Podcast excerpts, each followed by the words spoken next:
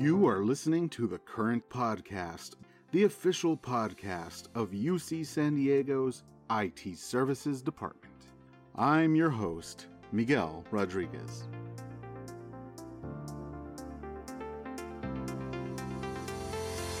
Today is Wednesday, September 28th. It is week one of fall quarter, as I'm sure most of you are very well aware. It's also week four of the NFL season, so how is your fantasy football team doing? Are you competitive, ready to throw in the towel, or simply have no idea what I'm talking about like me? Hard to believe, October hits this Saturday. That's right, October. The final months are here of 2022, leading us into somehow 2023. My own lament is that we're facing a long and barren stretch of no holidays until Veterans Day, all the way November 11th. Now, you may be stopping and thinking to yourself, Miguel, we know your favorite holiday is before then. What about the dusky holiday of Halloween on October 31st? And to that, I say two things. First of all, in our house, every day is Halloween, so October 31st is really more of a sprinkle topping. And also, of course, I'm sure you're aware, I am speaking of a holiday that also grants us a brief reprieve from our daily toil. So, yeah, that won't come till November 11th. How will we ever make it through? Some quick housekeeping for you. The Staff Town Hall webinar is coming up next Tuesday, October 4th at 1 p.m. Check out the events column on the homepage of Blink for registration links. But now let's move on to this week's interview our own Angie Liu caught up with Mona Zarei. Angie, take it away. Hello, podcast world. This is Angie Liu, project manager, and I'm here with Mona Zarei. We're here to get a little more perspective from a female leader in the IT industry. Hi, Mona. Welcome to the podcast. Hi, Angie. Thank you very much for having me. You're welcome. You're welcome. We're happy to have you. I'm going to start by asking you to tell us your full name, title, and how long you've been at UCSD. My name is Mona Zarei, is Identity and Access Management Solution Architect, and I've been at UCSD for a little bit more than a year. One year, very nice. Happy anniversary if oh, it's around you. this time. Yeah, it was in July. July. Okay, very nice. Where did you work before you were before you came to UCSD? So before UCSD, I was working at University of Miami Information Technology Department for 11 years. I came originally to University of Miami for continuing my education for my master's in electrical engineering. And then I got a job at IT and I loved it, fell in love with Miami and also the freedom that was given to me as a woman. And I said, yes, this is where I want to live and contribute. Yay! I'm glad University of Miami was able to convince you to come over to the US officially because now you're here. Woohoo! You're at UCSD. Yeah I have to thank them for the scholarship. Otherwise, I couldn't have paid for the hmm. tuition. I see, I see, I see. But what did you do at the University of Miami? Uh, so at the University of Miami, I started as an intermediate intermediate programmer, and then like I started, you know, at the surprise, surprise, at identity and access management and middleware team. where we were working on an in-house implemented identity and access management platform. Then like i started working more bringing in new initiatives. I was promoted to senior programmer and business system analyst. Very so cool. over there i was in charge of researching bringing in new platforms new technologies talking to different stakeholders, consultants to make sure that the solution is being implemented correctly and the way that our university community needs. It was usually the ones that nobody wanted to take. So I would have my hand out, yay, give it to me. awesome, awesome. It worked out nicely for us on the EIM team that this whole time across the country, you're over there getting and gaining the skills we need to complete our project. So yes, it worked out nicely. tell me, Mona, what is very obviously different between UCSD and University of Miami? So this is an interesting question. So uh, both are higher ed, and actually all my career was in higher ed, right? From the one at the time that I graduated till now.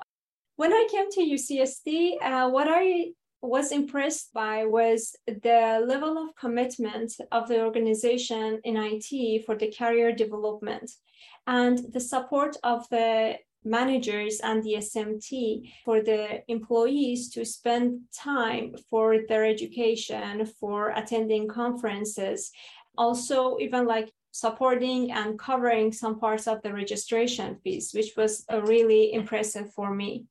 Another thing that I was very encouraging for me and I really enjoyed seeing was the number of women in the leadership and SMT level, which is very encouraging and I really appreciate this kind of approach to equity.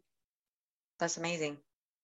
Something that I have to mention about the UM, which I liked very much, was the tuition waiver for employees and their family and spouses. It was a great policy for retaining the talent. I had coworkers who worked there for 20 plus years solely because they knew that like they can have another education and also their kids can go to school for free even though the pay was not competitive at all. So that's something i still miss for getting another master's. Very nice very nice ucsd i think for undergrad that'll cover 40% if you're ucsd employee so we get oh. a, a perk but it's not you know tuition waived Shoosh, yeah. Miami. Yeah, go University of Miami on that one. Awesome. Thanks again for sharing that. So, Mona, your title, okay? Can you say your title again for everybody, please? It was long. Sure. Identity and Access Management Solution Architect. okay, okay. What does somebody like with that title do here? So, a solution architect is person responsible for designing and creating specific technical solution for an institution's certain business need or problem. So like here, we have identity and access management. So the whole platform from when our users, no matter what their role is as guests, students, employees, when the vendors, they come in and set foot on the turf of UCSD, they need to have this digital identity created for them and have access to the certain very granular level access to specific eligible resources. So I am here as a solution architect to provide this design and vision of how we can support this initiative for our users and also foresee the future and see how this will evolve and be ready for that technology wise and policy wise. Hmm. That sounds serious, Ma. it is. It, it is, is, a part of security, you know, it's a very important part of security. Well, thanks for doing that. Appreciate it. So, how do you see your role and your team's role in the overall vision for IT services? Very good question. So, IT's mission and vision is for us to provide an innovative solution for our users, be a customer centric, technology oriented service provider for the university. So, the EIM team and I are committed to provide this modern platform and solution for the community for access and identity management to the whole community of UCSD. And we are providing this by bringing the best of the breed products uh, from the market and also implementing the latest and greatest in-house applications and systems within the ITS. And also, we are really appreciating the collaboration and level of commitment that we are getting from our ITS, other ITS teams that are helping us in reaching to our goals. Okay. So we fit perfectly, huh? and ITS. Very well. Yes, exactly. great, great. Now that we learned a little bit about your background, what you do, let's talk about the main topic, right? The one of the reasons why we asked you to do this interview is being a female leader in a male dominated industry. Can you tell us a little bit more about what that is like? Wow, that's a very great question. You know, there has been many times that I find myself to be the only woman or mm. one of the few women in a very high profile meeting or email thread. Mm-hmm. And also coming from STEM background and engineering, I had the same experience in my undergrad and graduate studies. And over the years, I found that the, the key to making progress and being visible and contributing is the self confidence. You know, the society or the outside world creates this rigid frame that wants to fit women into it. However, we should know and be confident and trust our abilities to contribute and trust our expertise to provide good, calculated, and logical contributions to our institution, to our community, and to our country. Hmm. So, what I see is that for us should be vigilant, actively seeking feedback from reliable mentors, trusting other experts to move forward towards our initiatives. As a woman, I want to make sure that this progress does not end with me. So I want to be, I want to support, I want to uplift and help and encourage other women to advocate for themselves and know their worth in the technology and IT level industry and be confident that there is a space and they should go and get it. They should go and get it.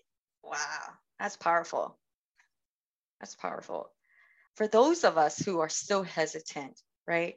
Where I know you're saying be confident and all that, but how do I be confident in maybe a meeting where, like you said, you're the only female and you're afraid to speak up, or people are talking and they don't ask you for your opinion? Like, how, how do you make sure you stand out in those kind of meetings, or do you even want to stand out?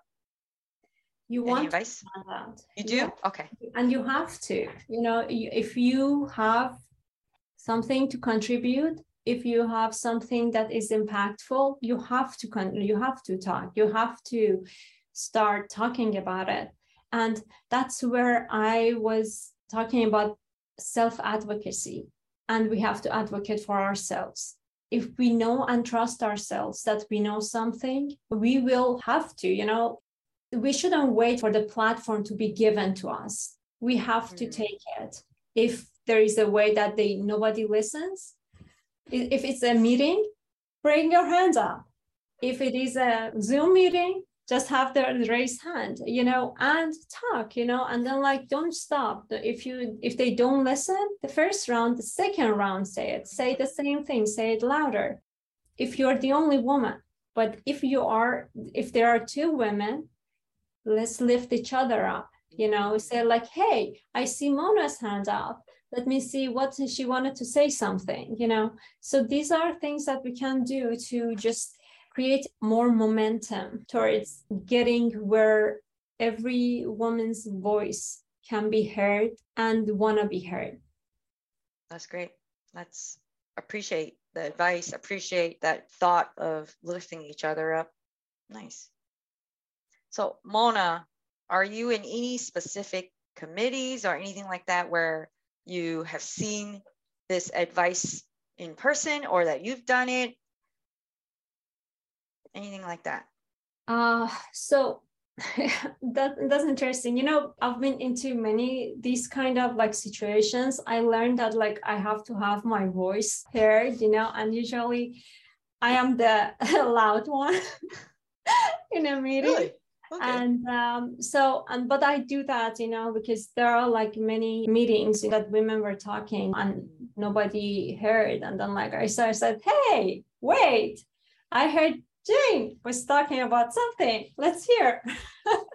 so I've been trying to do that. Of course, we have to learn how to do it in a way that is respectful and also be an inclusive and very gentle way However, I think the only way that we can succeed into creating this momentum, creating this progress is for us women to create the opportunity for everyone else mm. to come and have a seat at the table or at least, you know, give them a chair, you know, on the side of the room so they can sit and listen. Regarding the committees, I'm in, in fact in too many committees. I am, I am I'm trying to shed actually. Uh, I'm a, uh, I actually am doing the LLP program. Yay. And one of the last books that we read where it was about essentialism. And I kept saying that I wish that I had read this book, you know, at the beginning of the program rather than now. So I started looking, and right now, what I'm really focused on is like a handful of committees that I'm a member of. Within UCSD, I'm a member of Committee on Status of Women, which advises the chancellor on policies and practices that are related to the gender equity and status of the women at university wide.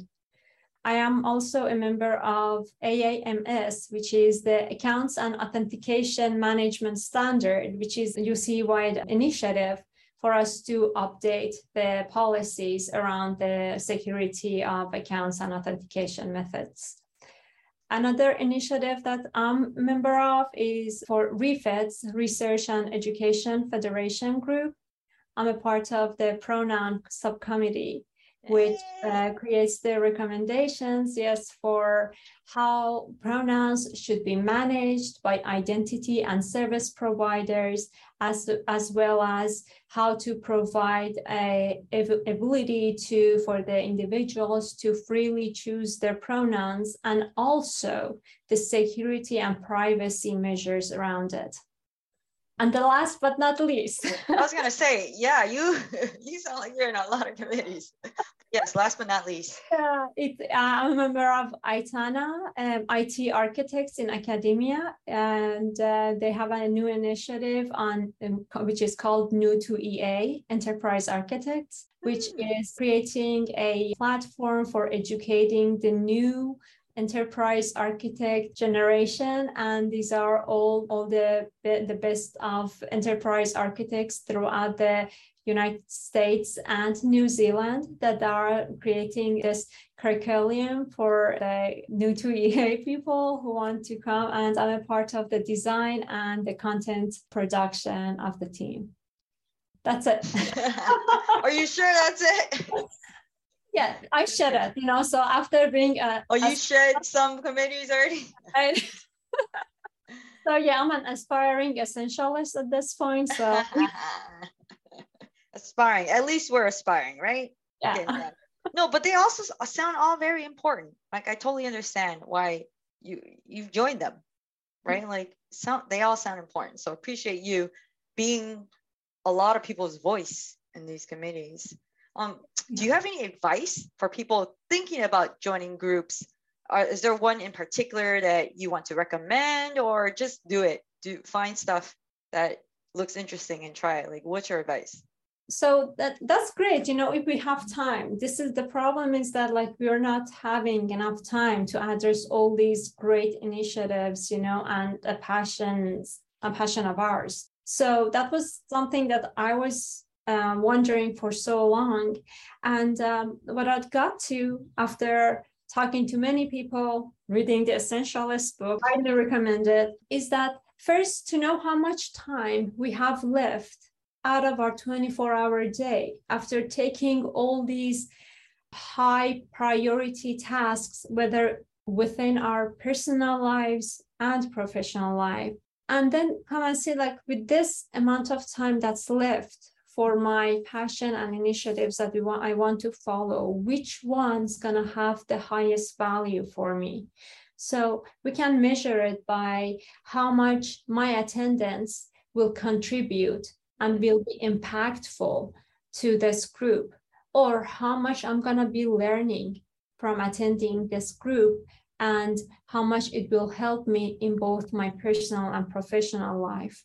So that would give us a good measure of how to manage our time, our this part of the spare time, and gain the most value out of it.